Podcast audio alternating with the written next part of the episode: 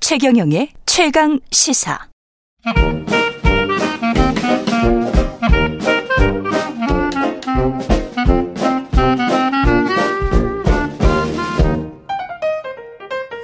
네, 최경룡의 최강 시사 월요일은 경제합시다 코너가 있는 날입니다. 서강대학교 경제대학원 김영희 교수 나와 계십니다. 안녕하십니까? 예, 안녕하십니까. 예, 주말 사이 미국 실리콘밸리 뱅크 파산 소식 때문에 좀 뒤숭숭했는데 미국 정부가 바로 지금 나온 속보는 실리콘밸리 은행에 맡긴 돈을 보험 한도와 상관없이 원래 보험 한도는 25만 달러였거든요. 예, 예. 근데 보험 한도와 상관없이 전액 보증하기로 했다. 이런 뉴스가 나왔습니다. 예. 한 1시간 전에 나온 뉴스인 것 같은데요. 한 30분 전에, 40분 전에 나온 뉴스군요. 예, 이렇게 되면은 조금 좀 안도할 수가 있는 건가요? 예, 음. 미국 경제가, 아, 미국 정부가 빨리 대처하고 있습니다. 예. 예. 그만큼 조금 상황이 다른 데로 퍼지지 않기 위해서 그렇죠. 빨리 좀 심리를 안정시키기 위해서 빨리 그 대처하고 있는 것 같습니다. 예금 인출이 안 된다는 거는 여기에 돈을 맡긴 스타트업이랄지 이런 기업들이 많기 때문에 예, 그 기업들이 사실 직원들 월급도 줘야 되죠. 예. 그 다음에 무슨 계약을 할 때 계약금도 줘야 되죠. 그런데 그 돈이 다 막혀버린다는 거잖아요. 그러니까 기업 활동이 안 될 수가 있는 건데 예, 그거 다 보증해 줄 테니까 걱정 마라. 예, 예. 뭐 이런 거잖아요. 지금. 예. 그래서 은행이라는 건 신용이거든요. 음. 심리적으로 불안하면은 이 실리콘밸리 은행이 파산됐으니까 또 비슷한 은행들이 파산될 것이다. 그렇죠. 예, 그래서 우선 그 심리적 안정을 위해 가지고 미국 정부가 재빨리 그 조치를 취하는 것 같습니다. 예. 예, 그러다 보니까 지금 미국 선물 시장에서는 주가 지수도 오르고 있고요. 음. 뭐 달러 지수도 좀 하락하고 있습니다. 다행이네. 예. 지금 좀 정리가 된 상태에서 차근차근 그럼 설명을 드리겠습니다. 예, 예. 교수님, 이게 어떻게 해서 이런 일이 일어난 겁니까? 어떤 예. 은행이고 이게? 예, 우선 그 예. 실리콘밸리 은행은 주로 그 기술이나 의료 스타트업 예. 이것들 은행들한테 돈을 빌려주고 예금을 받는 은행이에요. 음. 그래서 우리가 많이 하는 거 에어비앤비나 우버 같은 은행도 우버 같은 거 기업들도 여기서 초기에 돈을 빌려가지고 성장한 기업이거든요. 그래서 이렇게 꾸준히 성장해가지고요 한 2,090억 달러 자산이 된다는 겁니다. 예, 그런데 이게 갑자기 그 파산을 했는데요. 예. 뭐 그 이후로 미국 경제 전체 흐름을 살펴볼 수밖에 없는 것 같습니다. 음. 2020년 코로나 때문에 미국 경제가 극한 침체에 빠졌거든요. 예. 예, 그래서 미국 연방준비제도 연준이죠. 돈을 엄청 풀었어요. 그랬죠. 3월에서 6월 사이에 무려 그 3조 달러 정도를 풀어버리거든요. 음. 그래서 이, 이렇게 돈이 많이 풀리니까 모든 자산 가격에 거품이 발생했고 예, 각종 기업의 부채가 증가한 거죠. 그래서 채권 시장에서 거품이 발생했다 붕괴됐고요. 예. 주시장이 지금 붕괴되고 있고 부동산 시장에서 붕괴되고 있거든요. 근데 이때 이렇게 돈이 많이 풀려버리니까 벤처 기업들 뭐 스타트업 기업들에도 돈이 많이 흘러 들어갑니다. 진짜 호황이었죠. 예. 예. 그래서- IPO 엄청 했고요. 예. 투자 엄청 받았습니다. 그래서 예. 이런 기업들이 돈을 벌어 가지고 예, 실리콘밸리 은행에다 마- 마친 거예요. 예. 예, 그런데 은행 이자가 비싸니까 이런 기업들이 은행에서 빌린 것보다는 PF 같은 직접 금융을 통해서 돈을 빌렸습니다. 그렇죠. 예, 그러면 실리콘밸리 은행은 돈은 들어오고 돈은 대출이 덜 되니까 돈이 남아 있지 않습니까? 돈을 쓸 데가 없는 거죠. 예. 예. 그래서 그 돈 가지고 뭐를 했냐면은 은행은 채권을 대출이 산 거예요. 장사인데. 예. 채권을 산 거예요. 미국 국채를 산 겁니다. 예, 그래서 블룸버그에 보- 보면은 예, 미국 실리콘밸리 은행이 채권의 51%를 투자하고 있어요. 사실 은행이 그 채권의 51% 투자한 거는 겨우 없거든요. 우리나라 같은 경우는 예, 은행들이 채권의 한15% 작년 3분기 기준으로요. 그럼 미국 국채가 단기 그 가장 초단기가 1년짜리입니까? 예. 3개월짜리도 있습니다. 네, 3개월짜리도 있습니다. 3개월짜리부터 30년짜리까지 예, 있는데요. 근데 장기 국채를 많이 샀으면 아무래도 이제 수익률이 높을 거니까 그렇죠. 장기 국채를 이 친구들은 많이 샀을 거 아니에요? 예, 예. 예, 그런데 금리가 많이 올라 버렸죠. 예. 예, 미국 그 대표적 10년 국채 수익률이 뭐 대표적인 미국 국채 수익률인데요. 음. 2020년 3월에 0.5%까지 떨어졌어요. 음. 예, 그런데 지금 4%까지 올라가 버리니까 채권 가격은 그야말로 국채 폭락한 가격은 거죠. 폭락하고 예, 그래서 금리가 올라오면 국채 가격이 바로 예. 폭락하니까요. 예. 예. 그래서 실리콘밸리 은행이 이런 채권을 많이 샀는데 가지고 있는 자산의 가치가 폭락하게 된 예, 거예요. 폭락하게 되죠. 예. 예, 그래서 좀 위험하다는 소식이 들려오니까 예금자들의 예금을 인출한 거 아니에요. 그렇죠. 그러면 이 돈을 내주기 위해서 채권을 손실 보고 팔아 했었습니다.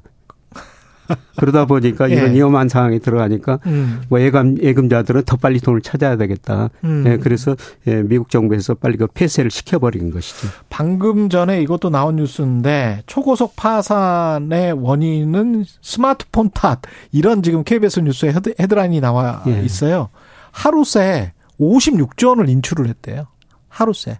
근데 저도 이 CNN을 보니까 CNN에 그 여기에 이제 예금을 둔 벤처 기업의 CEO가 나왔는데 그 CEO 말로는 자기도 전화 받고 지금 빨리 야 예금 빼는 게 낫겠어. 예, 라고 벤처 캐피탈리스트한테 예, 전화를 받고 예. 그냥 자기도 그냥 바로 빼러 갔다는데 그때는 이미 이제 시간이 늦었다는 거죠. 그렇죠. 그 정도로 이제 갑자기 순식간에 패닉 상에 몰려온 것 같아요. 예, 예. 예. 그래서 뭐 저 같은 경우도 뭐 스마트폰으로 예금했다가 대출하고 뭐 그렇죠. 이- 이체하고 그러는데요. 예. 예, 그 효과도 상당히 큰 것 같습니다. 지금 상황이 아까 예금은 보호한다고 했잖아요. 예, 예. 미국 정부가. 예. 근데 계속 나오는 속보는 어, 주식하고 채권은 이건 예. 뭐 당연한 것이겠지만 예, 그러니까 당연히 그 SVB에 투자했던 사람들, 예, 그 주식 투자자들, 그다음에 채권을 가지고 있는 사람들 예, 그 투자자들은 보호 대상이 아니다. 예, 그렇죠. 그렇게 예. 지금 발표를 했습니다. 예. 예. 파산은 만기 불일치랄지 유동성과 전형적인 파산이긴 하죠. 예, 예. 근데 부실 대출은 아니지 않습니까? 예, 부실 대출은 아니죠. 이 대출 비중이 예. 35%밖에 안 돼요. 대출 비중이. 예, 그래서 좀 다르네. 예. 2008년도에 그 부실 대출이랄지 모기지 사태랄지 이런 거하고는 좀 다릅니다, 지금. 예, 그렇습니다. 예. 이거는 주로 저 미국 자산가에 엄청난 거품이 발생했다. 특히 채공가 가격에 거품이 발생했다가 붕괴되는 과정에서 나타난 하나의 현상인 것 같습니다. 이게 단기적으로는 시장 심리를 안정시키기 위해서 미국이 열심히 일을 하고 있는 것 같은데 미국 정부 당국이 예. 근데 이런 우려는 계속 지금 존재하는 것 같습니다. 예, 문- 미국 국채를 샀는데 예. 미국 국채의 만기 불일치와 유동성 때문에 예. 이렇게 그 은행이 파산할 정도면 예. 다른 은행들도 투자 자산에 미국 국채가 엄청 많을 거 아니에요. 예. 아- 아마 보험회사들도 미국 국채를 많이 샀을 거고요. 뭐 숨긴 부실들이 이렇게 국채 가격이 올라버리다 가격이 떨어지다 보니까 그렇지. 뭐 문제가 좀 발생할 것 같습니다. 예, 문제는 이게 이제 실물 경제로 전이될 것인가. 그렇죠. 예, 그게 남아 있는 문제거든요. 예. 예, 그런데 그 블룸버그 최근 컨설스 보니까 작년에 미국 경제가 2.1% 성장했는데 음. 올해 0.7% 특히 2분기, 3분기에는 마이너스 성장한다는 겁니다. 예. 예, 미국 가계가 지금 소비를 많이 아주 경제 성장을 했는데요. 음. 예를 들어 작년에 미국 경제가 2.1% 성장했는데 소비의 성장궤도 1.9% 포인트였었어요. 소비가 경제 성장을 다 한 거죠. 음. 예, 그런데 이런 일이 발생하면 미국 소비 심리도 좀 아, 위축될 위축되겠죠. 수밖에 없죠. 어. 예, 그리고 그 이전에도 본질적으로 좀 미국 소비가 줄어들 요인이 존재했어요. 음. 예, 물가는 올랐는데 임금은 그만큼 안 올랐죠. 예, 미국 가계저축률이 작년에 3.7%로요. 2007년 3.4%, 2007년이라면 금융위기 직전 수준이거든요. 직접이네. 예. 그 정도 낮아졌어요. 음. 그동안 모아놓은 돈, 저축해 놓은 돈을 다 써버렸다는 거죠. 이거 지금 집값 떨어지고 있죠. 주가 떨어지고 있죠. 음. 예, 그다음에 금리 많이 올리니까요. 시차를 두고 아마 소비가 줄어들 것 같습니다.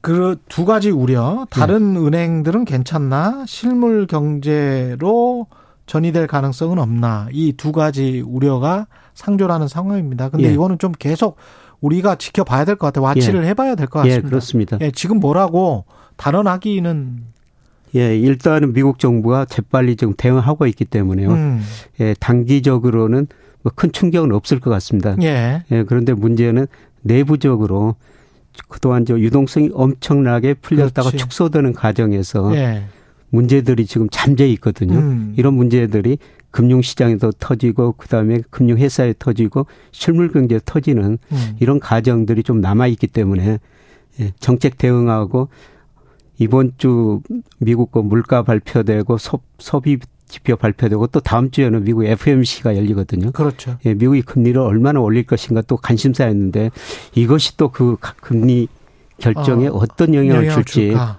이번 주 다음 주 정말 많은 사건들이 발생할 것이기 때문에 좀 지켜봐야 될 것 같습니다. 이 상황에서 주식 투자하시는 분들은 아, 이렇게 되면 미국이 금리를 0.5%포인트 올리기는 쉽지 않을 거고 0.25나 동결까지 희망을 한다면 그런다면 오히려 주식 시장이나 자산 시장이 살아날 수 있지 않을까 뭐 이런 희망 섞인 기대를 하시는 분들도 있을 수가 있겠습니다. 예, 일시적으로는 반등할 수가 있습니다. 미국 정부가 아.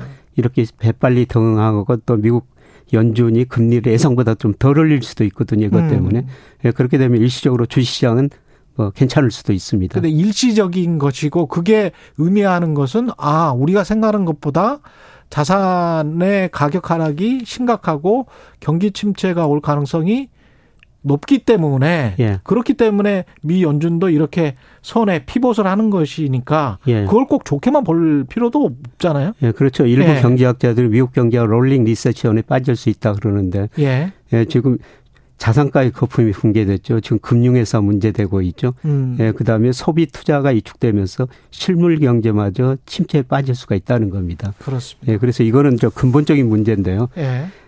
우선은 그 단기적으로 미국 정부가 대응하니까 단기 충격은 어느 정도 해소될 것 같은데 음. 이런 저 근본적인 문제는 지금 남아 있는 것 같습니다. 사람들의 근본적인 우려는 계속 잠재해서 시장에서 맴돌 것이다. 예. 영향은 어느 정도일까요?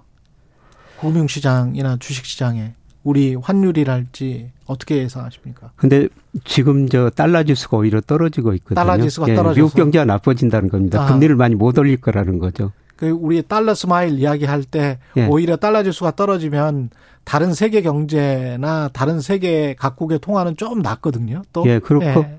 또 지- 그런 사건이 발생했음에 불구하고 미국 10년 국채 수익률은 안전자산 선호 현상이 나타나면서 4% 여전히. 3.7%로 떨어져 버렸거든요. 음, 예, 그래서 오히려 이럴 때는 뭐 투자자 입장에서는 국채 투자를 괜찮게 뭐 수익을 낼 수 있을 것 같습니다. 근데 이 실물 경제 관련해서 한, 그 시간이 별로 없네요. 음. 그 우리 그 수출이나 이런 거는 반도체가 저렇게 많이 꺾여 가지고 예. 괜찮을까요? 중국에서 구조적으로 지금 적자가 발생할 가능성은 없습니까? 예. 무역수입 적자는 계속 날 수밖에 없는데요. 좀 아, 그래요? 축소는 될 것 같습니다. 축소는 왜냐하면 우리 된다. 수입이 줄어들기 때문에요. 아. 예, 그런데 올해 문제는 이렇게 미국 경제가 어려워지면 작년에 뭐 전체 수출은 6% 증가했는데 미국은 수출이 15%나 증가했거든요. 음. 근데 올해는 미국으로 수출이 좀 감소할 것 같습니다. 미국도 예, 예. 중국도 안 좋고 아세안도 지금 보니까 지표가 별로 안 좋던데 수출 예. 지표가. 그럼 전부 감소하고 있죠. 미국도 안 좋고 그러면 좋아 좋아지는 지표가 없네요. 수출 쪽은 예, 그런데 예. 단지 우리 경제가 나쁘니까 수입이 줄어들면서 수입이 줄어들면서. 아마 적자는 점차 축소될 가능성이 그럼 높습니다. 완전히 불황형인데. 예, 불황형. 예. 오늘 주식시장 어떻게 대응해야 될까요? 짧게 개인들. 예, 저는 단기적으로 저 미국 정부가 이렇게 반 정책을 가감히 내고 있기 때문에 예. 뭐 반등할 것 같습니다. 반등을 할 것 같다. 예. 좀 안심하시고 예, 패닉에는 빠지지 마시고 좀 지켜봐달라 그런 말씀이셨습니다. 경제합시다. 서강대학교 경제대학원의 김영희 교수였습니다. 고맙습니다. 예, 고맙습니다. KBS 일라디오 최경영 최강시사 듣고 계신 지금 시각은 8시 43분입니다.